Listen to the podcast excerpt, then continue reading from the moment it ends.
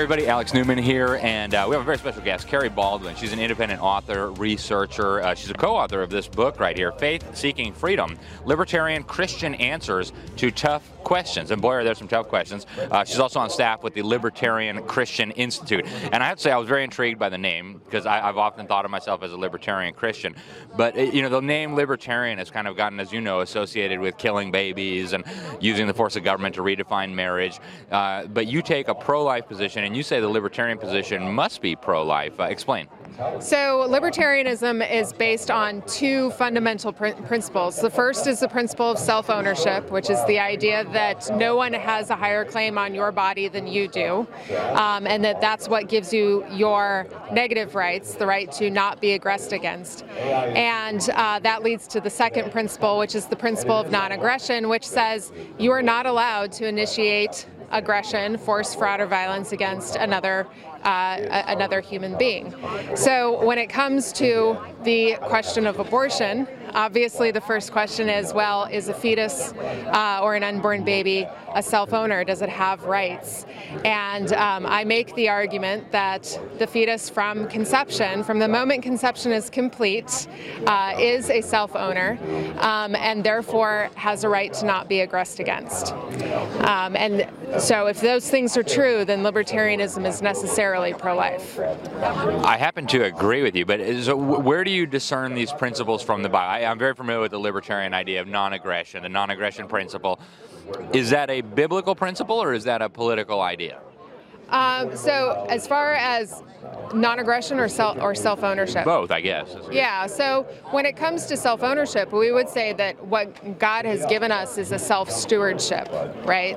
So, God owns us, but He has given us responsibility over our own lives, right? So, um, I am not responsible to take care of your life for you. Um, I am responsible for my life, right? And I cannot intervene with that. I can't murder you. I can't steal and we know that because we have the Ten Commandments, for example. So Scripture talks about how you cannot murder, you can't steal. It recognizes property rights, um, and it recognizes the, the, the, life of the, the unborn. Uh, um, so we would actually say that libertarianism is the best uh, uh, expression of Christian political thought.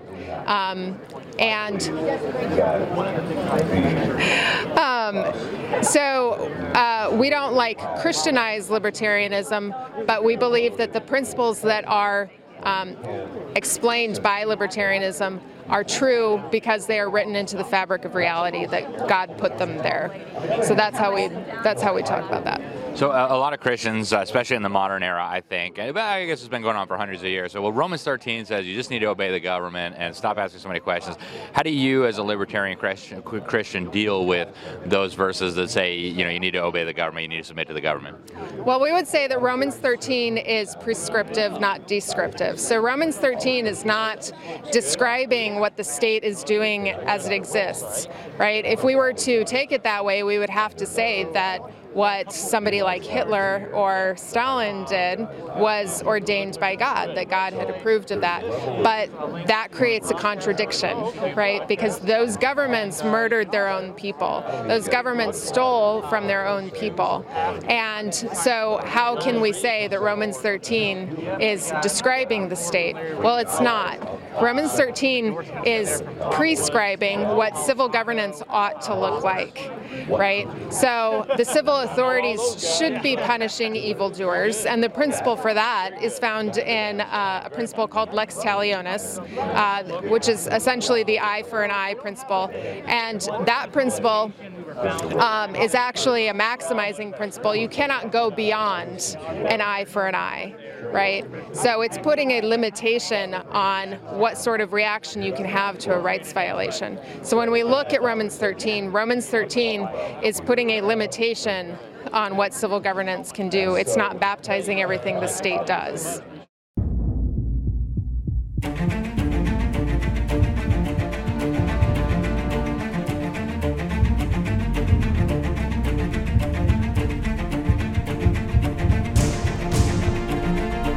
Freedom is the cure. You're dead on. This is the largest experiment performed on human beings in the history of the world.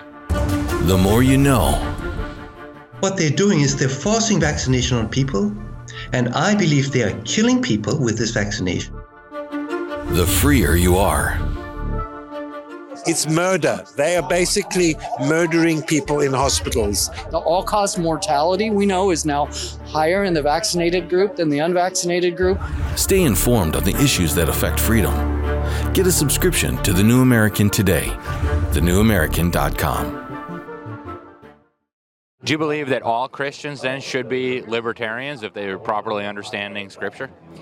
Well, there's a good distinction to make between philosophical libertarians and political, you know, the, the political party.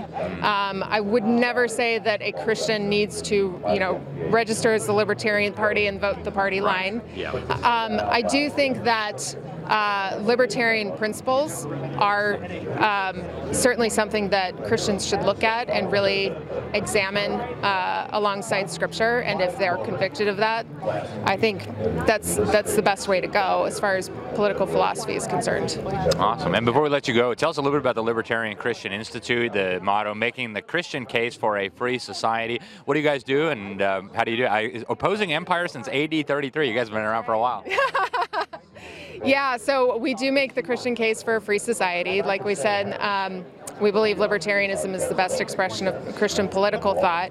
So we tried to make the case to Christians that you can be libertarian. This is something that um, is not only compatible with with Christian theology, but is really born from Christian Christian theology in a way. Uh, um, even on like drugs and prostitution. Yes, and in fact, we have an entire chapter in this book on Christian ethics, um, and we we address the prostitution question. We address the drug war question. Um, the prostitution question is really a matter of um, giving women the opportunity to get out. And a lot of times, what happens when a woman gets trapped in prostitution, she's not able to get out because of the stigma associated with that. Um, and you can very easily get siphoned into the criminal justice system that. You just walk right through our shot. Sorry. Um, and they can get they, they can get siphoned into a criminal justice system that exploits them even more.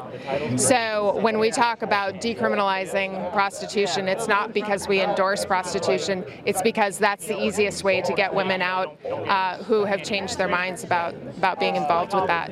Um, and the same thing goes with the drug war. Um, people tend to take drugs because they are uh, escape, trying to escape a childhood trauma or um, or something of that nature, and putting them in prison uh, or exploiting them to find a, a, drug dealer doesn't doesn't do them any good. And so uh, we want that decriminalized so that they have an opportunity to actually go through rehab and, and get healing and then become a productive part of society.